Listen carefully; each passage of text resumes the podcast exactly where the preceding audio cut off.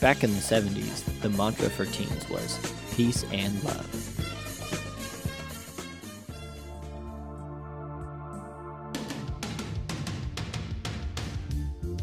In the eighties, the mantra for most teen boys was skate or die.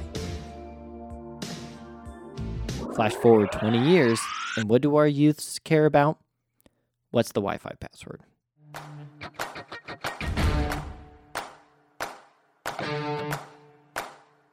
Thank you for tuning into What's the Wi-Fi Password, a place where we have discussions about topics and issues that are relevant to the teens in our generation and how to point them towards the gospel.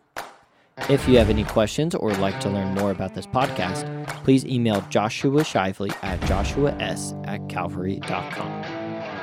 Let's turn to Galatians, Galatians chapter four, as we continue through this. All right, so last week we taught a Christmas message. Don't turn your back on me, Santi. Um, turn your back on me. Wow, dude. I can see you through the window. Yeah, can you? All right. So last week we started this Christmas kind of series, a three-part Christmas series. Uh, last week, just kind of hitting on the topic of what what's Christmas all about, uh, and we highlighted the gospel narrative and the Christmas narrative in Luke. We also highlighted Galatians chapter four, verse four through seven, which we're going to read again tonight, and then we focused on John three sixteen and really broke that down for. Like kind of what was the whole purpose of Jesus coming? What's the whole purpose of Christmas? Um, I offended somebody last week, and I want to apologize. I, I started knocking on Hallmark movies, and uh, they actually almost left the church um, because I was I was I was harping on Hallmark movies. So I just want to apologize to those people in the crowd tonight.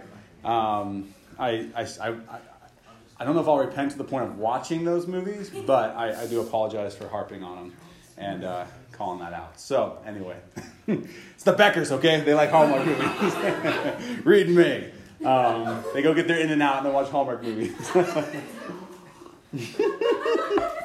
He's turning so red. Sorry. All right. So, I'm sorry. All right. So, but we talked about just like kind of all the fluffiness of Christmas, right? We we kind of talked about the fluffiness of, of what Christmas is. We talked about the, the like little ceremonies and the family traditions that we we do, right? Within our own families or within our own lives. And I asked the question, like, what does that have to do with Christmas? And then we went into John three sixteen and really really dissected that verse and really depicted the reason Jesus came and, and what the whole purpose of him being here, the whole purpose of, of who God is. And in Galatians chapter four, verse four there, it says, but when the fullness of time had come, God sent forth his son. And we really focused on that term, God, in that fullness of time, in God's due season, which was that two thousand some years ago, while the Roman government was in control of this, the known world, basically, God decided to send his son. And, and in that time, it really reset the world. And the main big point that I wanted to kind of cast to you last week was that that birth of Jesus, that little baby Jesus that we see in the nativity scene, it cast the, the biggest, most gigantic shadow on all of history and all of eternity that that baby ever could, that any baby ever could. And nothing has ever happened before like that, and nothing will ever happen like that again. It was the specific moment in time when God became man and to dwell among us and, and to, to really set everything straight. And so we talked about that last week. And so this week, going through Galatians four, verse four through seven, what are you guys giggling at over there? It's so funny. You guys are like turning all red over there. And like, all right, so the next section in, in Galatians four, verse four through seven says, but when the fullness of time had come, God sent forth his son, born of a woman, born under the law. Verse five, to redeem those who were under the law, so that we might receive adoption as sons. Because you are sons, God sent forth the spirit of his son into our hearts, crying, Abba, Father. So you are no longer a slave, but son. And if a son, then an heir to God. So this week I want to focus on born of a woman and the, the, the real meaning of this, born of a virgin. And if you've gone to church, if you've been raised in the church, you hear a term like that and it doesn't really mean much to you, right? You've heard it your whole life. Okay, Jesus was born of a woman, born of a virgin, right? Virgin Mary. We've all heard that. And we're all like, okay, yeah, that makes sense. But does it really? Like, ask yourself, if you had never been to church before, you never grew up in the church and you were sitting here tonight and this goofball is up here saying, yeah, Jesus was born from a virgin, you'd be like, does not compute, goofball. Like, that doesn't make sense. That that can't happen. It takes two to tango, right? It, it, it, that cannot physically happen. That cannot physically happen in this world. I mean, think about the lud- like the complete ludicrousy of it. Think about it. And yet Scripture says it, says it all through the New Testament, uh, prophesies it in the Old Testament, that this Savior will be born of a woman who was a virgin. She never knew a man. She, she had never, she was a virgin. She had never had sexual relations with a man. And you guys think of that to the world. Think of that. If you've never heard that before, if you had never heard that before and you sat in here tonight, how like insane that would sound. You'd be like, these people are crazy. Like, they're crazy. That does not work. That does not compute. And yet we sit here tonight as Christians believing this. Like, believing this. By faith and by the word of God, that no, that this Savior was born from a virgin. That that there were no genetically, there were no like physical way for this to happen other than a miracle from God. Like, we sit here and we believe that tonight. It's kind of crazy, huh? You ever thought of it that way? Like, okay, we're a little wacko. But see, tonight I want to go over that. I want to talk about that because it's more than just this born of a virgin, but it's this word incarnation. And truly what that means to us as Christians, that it's not just this wacko weird thing that we believe. There's, and you guys, there's a lot of cults out there, a lot of Christian cults that believe wacko weird things, okay? There are. Study the Mormons, right? Study what they truly believe. There's some weird stuff, you know? These magical glasses and golden tablets, and it, it, there's some odd stuff, right? But see, to be, to say that this Savior that we believe in, this Jesus, was born of a woman, born of a virgin, and that we believe it. And what it truly means to us, what this word incarnation really means to us. So going through this verse in Galatians, this section of born of a woman, I want to just hit on that tonight. I really want to study that tonight. I want to dissect it, and I want to open it up to you so that you can walk out of this place tonight not only understanding more of what Christmas is, right? We talked about last week why Jesus came, but understanding the significance. And this is just one point, you guys. If we were to go through truly the, the whole Christmas story and what everything Jesus did and what, what every symbolic thing that happened, that was prophesied, that actually came to fruition, what it all means, we could we could go take a lot of time doing that. But just one point that you can walk out of here tonight, walk out of youth group, understanding just a little bit more of the, the significance of why and how he came and what it did for us. All right, you guys okay with that? You got your thinking caps on tonight? Everyone okay? Everyone eat their Wheaties? Have a good protein dinner, right? You guys okay? No? No, I'm just like, it's a saying. Like, did you have your Wheaties today? You know, like, did you have your chicken rice? I don't know, dude. Come on. Okay. All right. Father, we come before you, and I thank you so much for this group. I thank you so much for these high schoolers, what you're doing in them, what you're changing in them, how you're moving them and shaping them. God, I just thank you for this group, uh, what they mean to me, and just the blessing it is to teach them and to pour out to them. Lord, I just pray and ask that we would all grow through this sermon. We would all grow through this teaching. You would speak through me. Just, I'm an inadequate man, and Lord, they need you. So, Father, I just thank you and praise you for this time. In your name, amen. All right. So, like I was talking about, Old Testament, New Testament, like wh- how much does the Bible really talk about this? Virgin birth. One of the significant verses, if you've, if you've been to a Christmas service, you've heard it before. Isaiah chapter seven, verse thirteen through sixteen says, "Then he said, 'Hear now, O Israel, o- of David, it is a small thing to you to weary men, but you will weary my God also. Therefore the Lord himself will give you a sign. Behold, the virgin virgin shall conceive and get, bear, bear a son, and shall call his name Emmanuel. Curds and honey he shall eat, that he may know to refuse the evil and choose the good. For before the child shall know to refuse the evil and choose the good, he, the land that you dread will be forsaken by both her kings.'" All right, there's this prophecy that Isaiah gives, this prophecy that Isaiah gives some fifteen hundred years before Jesus ever walked the earth, before Mary and Joseph ever even thought of being betrothed. Right? There, there, there's this, there's this prophet Isaiah, he, he prophesies about the coming king, about the coming Messiah. And he says the specific thing about this prophecy is that he would be born of a virgin. And that's pretty specific, isn't it? Right? It's not that, oh, he'll be born in this kind of general area, and he'll be born to a man and a woman. Whoa. No, like, he'll be born of a virgin. Okay? There's other prophecies. There's actually some three hundred prophecies in the Old Testament that Jesus himself fulfilled. If we took the time to go through those, the, the numbers, the mathematical equation that, that to that, That that means that one man will fulfill some three hundred plus, plus prophecies, specific prophecies. The, the mathematical equation is insane. It's like ten to the twenty-fifth power, right? It's it's it's a huge number, right? Liam, that's a big number, right? That's a big number. So you guys, like, this is just one prophecy, one specific prophecy that Isaiah speaks of this Messiah. Now, this prophecy is fulfilled in Matthew chapter one, verse twenty-three. Now, we jump to the, the New Testament. And, you know, like I said last week, the book of Luke, you know, chapters one and two is usually the Bible story. It's the one we read on on, on Christmas mor- morning when we talk about the, the narrative and the birth of Jesus. But the book of Matthew specifically says, as the Holy Spirit speaks to Matthew, "Behold, the virgin shall be with child and bear a son, and shall call his name Emmanuel," which is translated God with us. Now here, the, the fruition, the completion of this prophecy, as Matthew writes it, that this virgin would give birth to a son and call his name Emmanuel. Emmanuel, which is God with us. And I want you to kind of put a pin in that in your mind, this, this Emmanuel, God with us, and what that truly means as we jump into the word incarnation. God with us. All right? God, the creator of the universe, with man. God with us. I mean, you think about it, like when you go to some place and you go to a place where you're fearful, or there's some anxiety, or there's some there's some worry, and you've got your friends around you, how much more are you comfortable in that place? Right? When you're with somebody that, that you can trust, when you're with somebody that, that you can just know that they've got things covered, and you go to a place with them, like how much, how much, how how comforted are you? I just think like Mia, right? I'm gonna pick on you for a second. Anytime she walks up to her dad, what does she do? She puts her arm through his. Anytime, sorry, man. I'm gonna. I, I love it. I absolutely love it because she does. Ben's a pretty big guy. He's a he's a stout dude, right? Like think of Carter in ten years, right? He's gonna fill out, right? Ben's a big guy. He is. He's a big dude, right? Carter's like this. Ben's like this, right?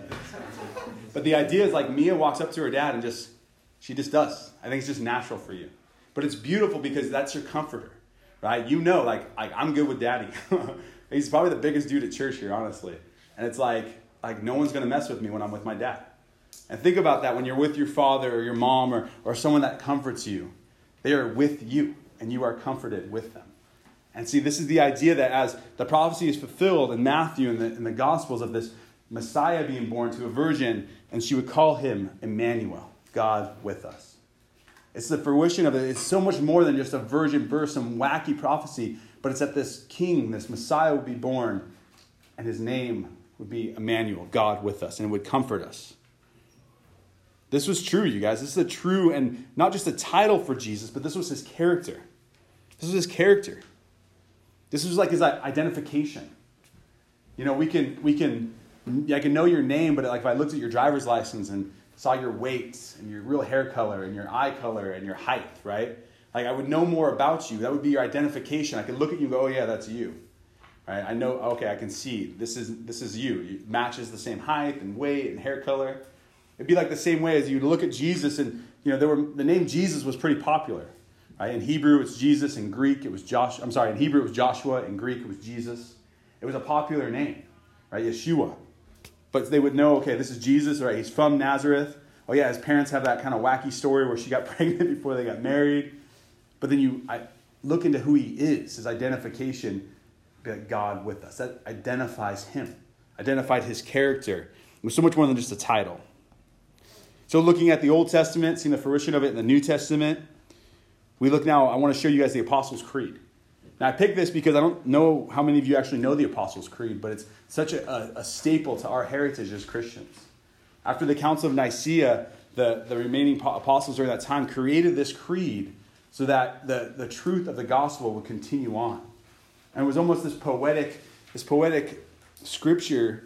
And, and you know, yeah, it's not in the Bible, but the apostles wrote it in a sense. And I believe the Holy Spirit spoke through them so that through the ages, that what we believe would be sure and and, and it would be foundational. So that wouldn't change. It wouldn't change for the years. Because there, there always will be a counterfeit, guys. There always will be a, a cult or some type of branch of, of some type of spirituality that, that will take away the deity of Jesus or take away the virgin birth or take away his physical form and say he was just spirit or or they'll they'll say all kinds of wacky things.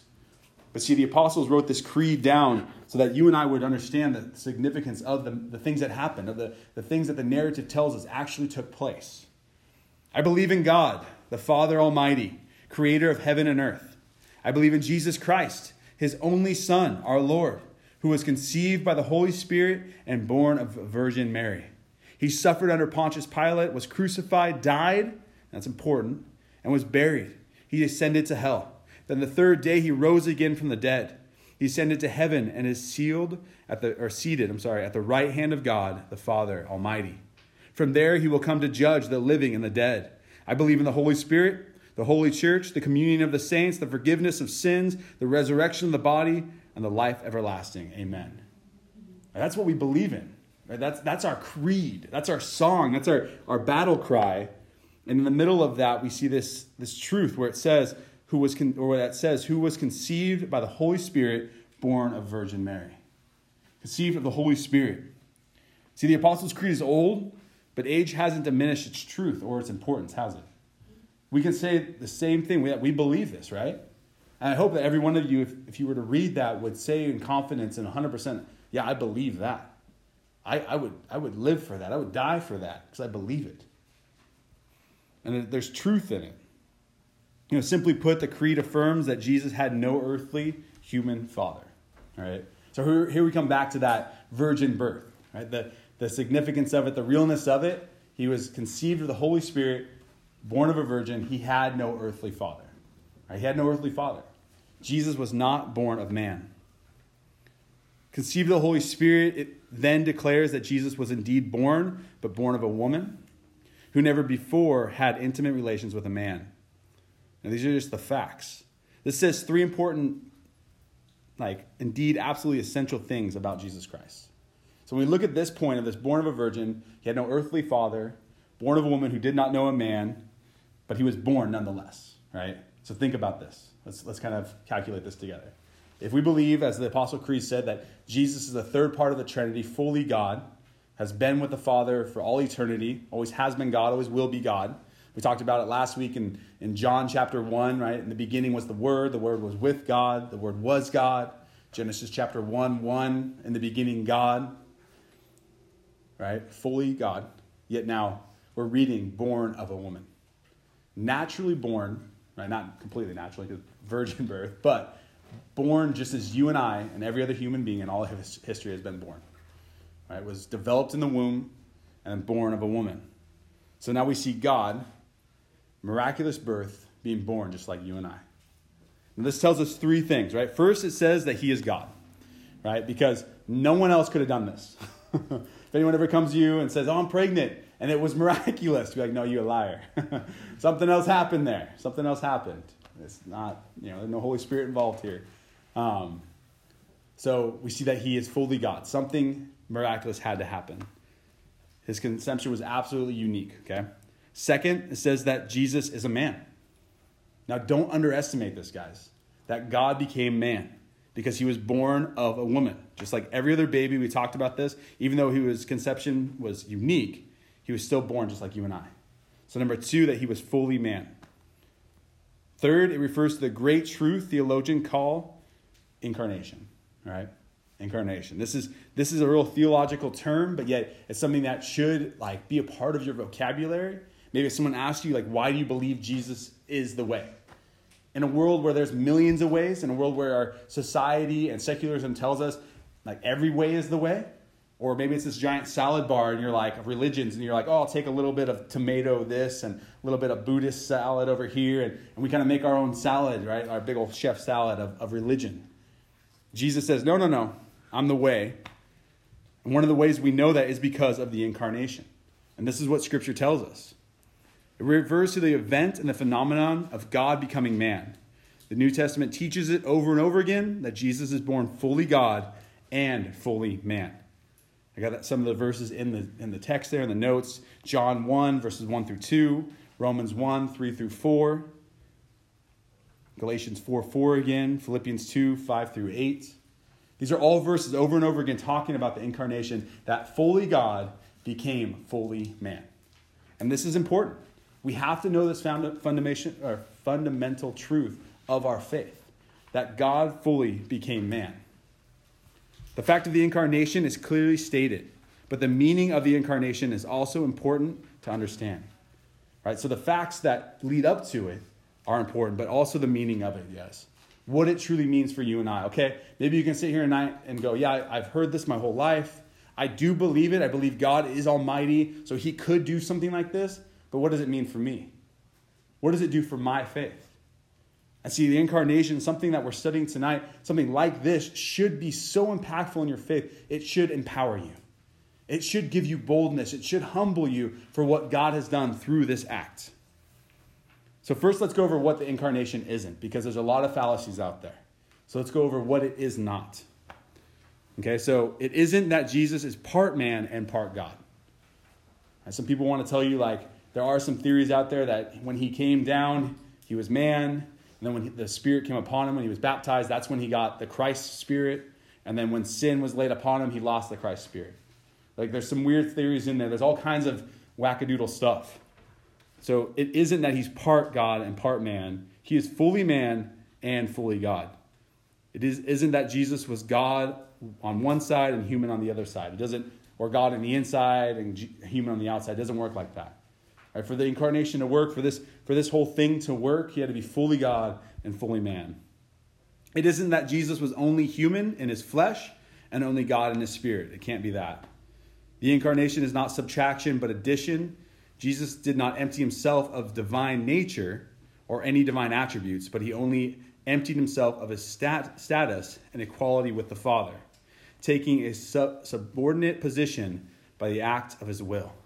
Philippians five, or two, verse five through eight describes this. Not that Jesus gave up his godhood to become man, but that he humbled himself to become man. He did not lose his godhood. There was no part of his divinity that he gave up, subtracting from himself to become man, but that he fully kept his absolute one hundred percent of his divinity, but then added on manhood, added on flesh, added on, added on humanity to that godhood. This is important. Though Jesus could let go of his status, he could never stop being God. Some have taught that Jesus, if Jesus lost his deity when talking, when taking our sin on the cross. But if Jesus could ever stop being God, he could have never been God to begin with.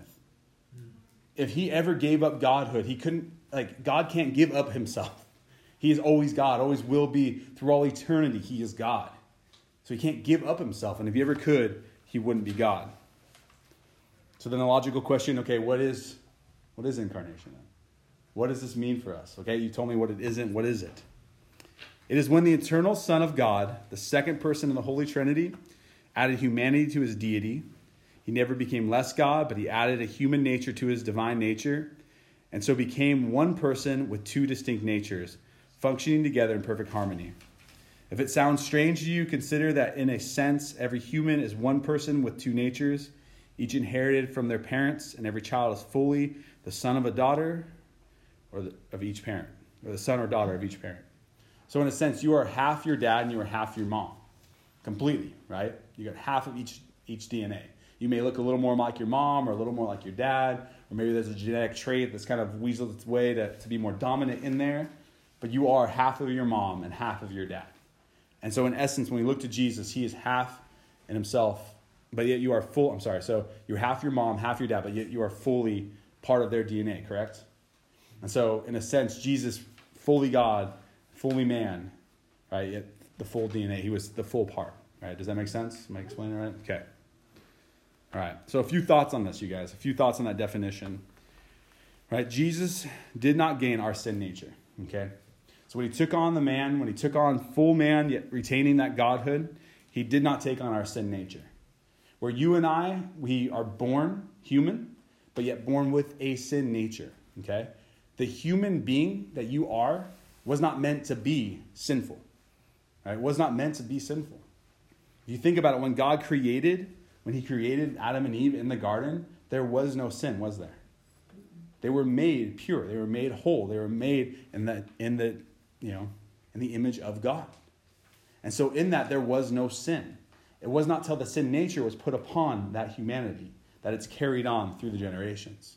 So because Jesus was not born of a man, because that part of, of his D N A did not exist and just born of woman, and the Bible does talk about in multiple places that, that, the, that the D N A of man, the seed of man, is what passes on sin.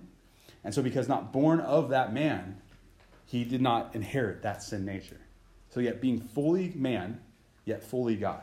And in essence, you guys, he was the closest thing to Adam, and that's why Hebrews and other books talk about him being the second Adam, that we would we would ever know, kind of in in, in our creation.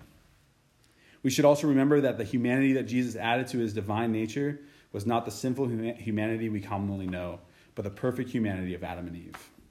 If you look at your own human nature and wonder how it could ever be joined with a divine nature, remember that Jesus' humanity was certainly more compatible with deity than ours. I mean, like you and I, we, we'll never reach godhood in this life, will we? We'll never reach any type of perfection, any type of sinlessness. No, we won't. Yet Jesus, he was the closest thing to it, and he, because he was born from, this, from the Holy Spirit, conceived of the Holy Spirit, born of a virgin, without that sin nature, he was more godlike. Even in his humanity, he was godlike. Finally, we must remember that Jesus remains incarnated, okay? Eternally incarnated. When Jesus ascended to heaven, when he died on that Roman cross, was buried for three days, and rose again, hanging out with the disciples for a while, gave him, he gave them the Great Commission, go out, make disciples of all the nations, and he ascended into heaven. All right, the end of, the end of the Gospels tells us that he ascended and the clouds took him away. In his flesh, with his wounds, we knew that he continued to have the scars, have the holes in his wrists. Right? He, he bears those scars.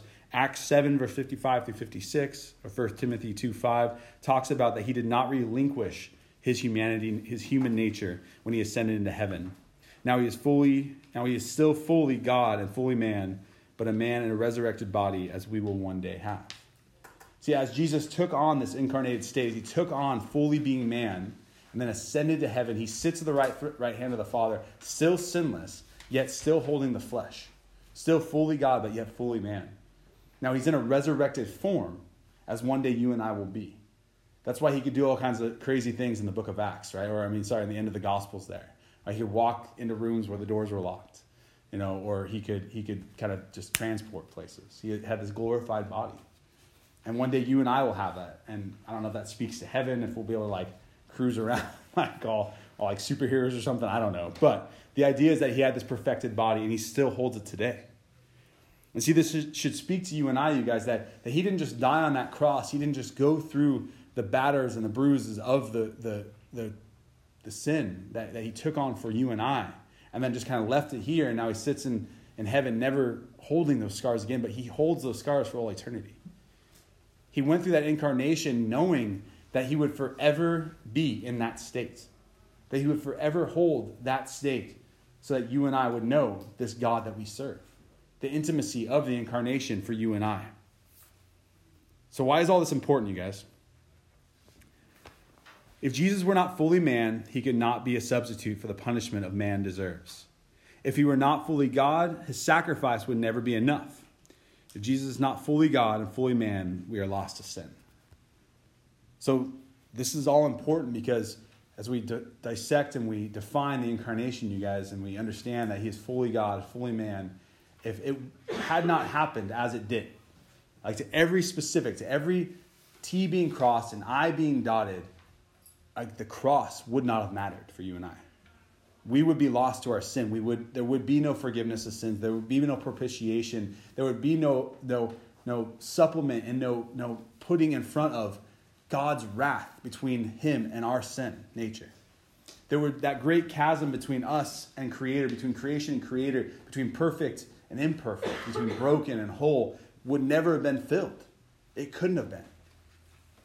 There's multiple ways to look at this. If, if Jesus was not fully God and yet God sent this man to the cross, how cruel of a God would we serve? Because that man could not have bore the sins of all humanity on his shoulders, could he have? Nor would he have been perfect as a, as a perfect spotless lamb, as he talks about in the Old Testament. This, this sacrifice would have been null. It would have just been the, the act of a corrupt and cruel God. But it means so much more when we see that God gave of himself, put on flesh, humbled himself to become man, to go through everything that you and I would go through in this earth, and yet die on a cross, taking all the sins of humanity and, and becoming our righteousness. It means a lot more, doesn't it?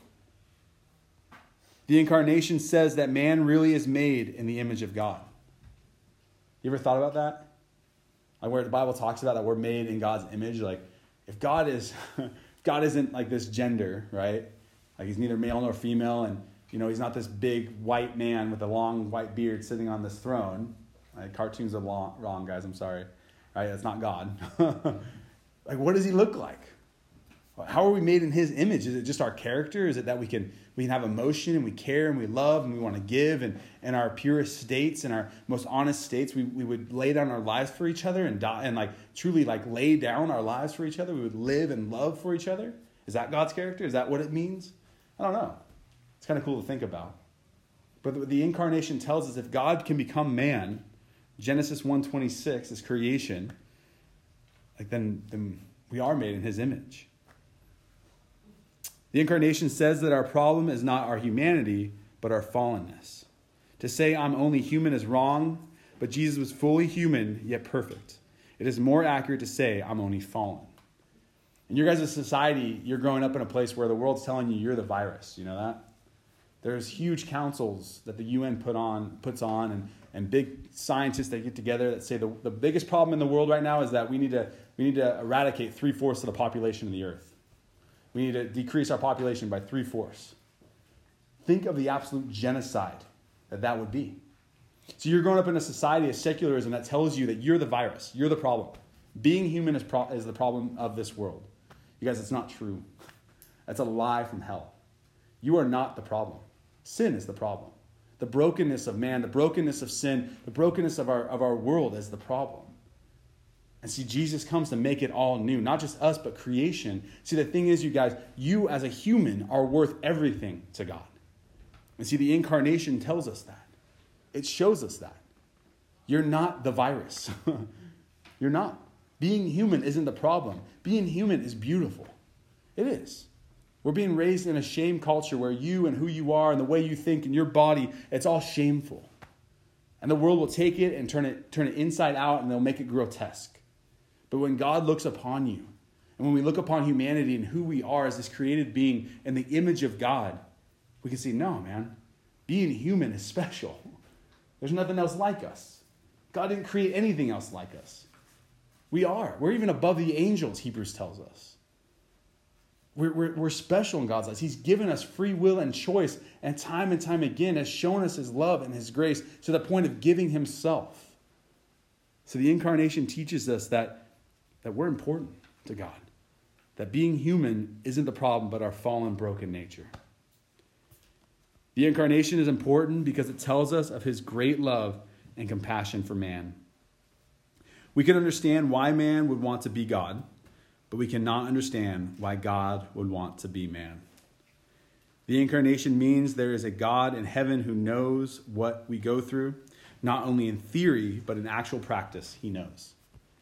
Think about that. How many men through history have wanted to be God? Got guys like Mussolini or Hussein who have built literally ten-story uh, you know, pictures of themselves, like hanging in their cities, making themselves God, these antichrists. Right? Statues in, in communist Russia of Mussolini in every town, mass-produced, so everyone knows who's in charge. These men make themselves God, and we see it. And what happens every time? Absolute power corrupts absolutely. But that God would want to be man. I don't even want to be myself most days. But yet God would want to be man so that I could relate to him and know, not just in theory, not just in this concept, but in actual truth, that he knows me and knows exactly what I'm going through. It means that God does not ask of us what he did not do himself.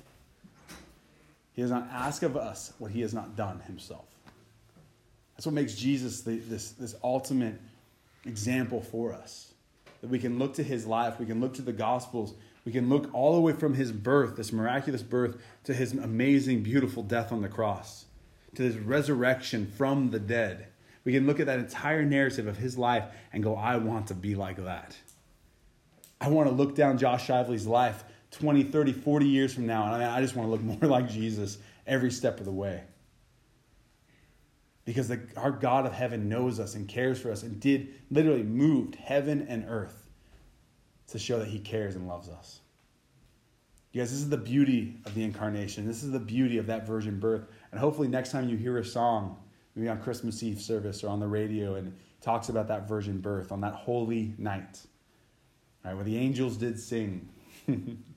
When next time you hear that, you understand more, man, that's not just some wacky virgin birth, but that's the incarnation of God himself becoming man for me. Isn't that beautiful, guys? This is what Christmas is about. Again, it's not the fluff, right? It's not the Hallmark. But it's the beauty of Jesus. It's the beauty of Jesus, you guys. It's the beauty of the incarnation, our God saying, hey, humanity, I love you so much. I love you so stinking much.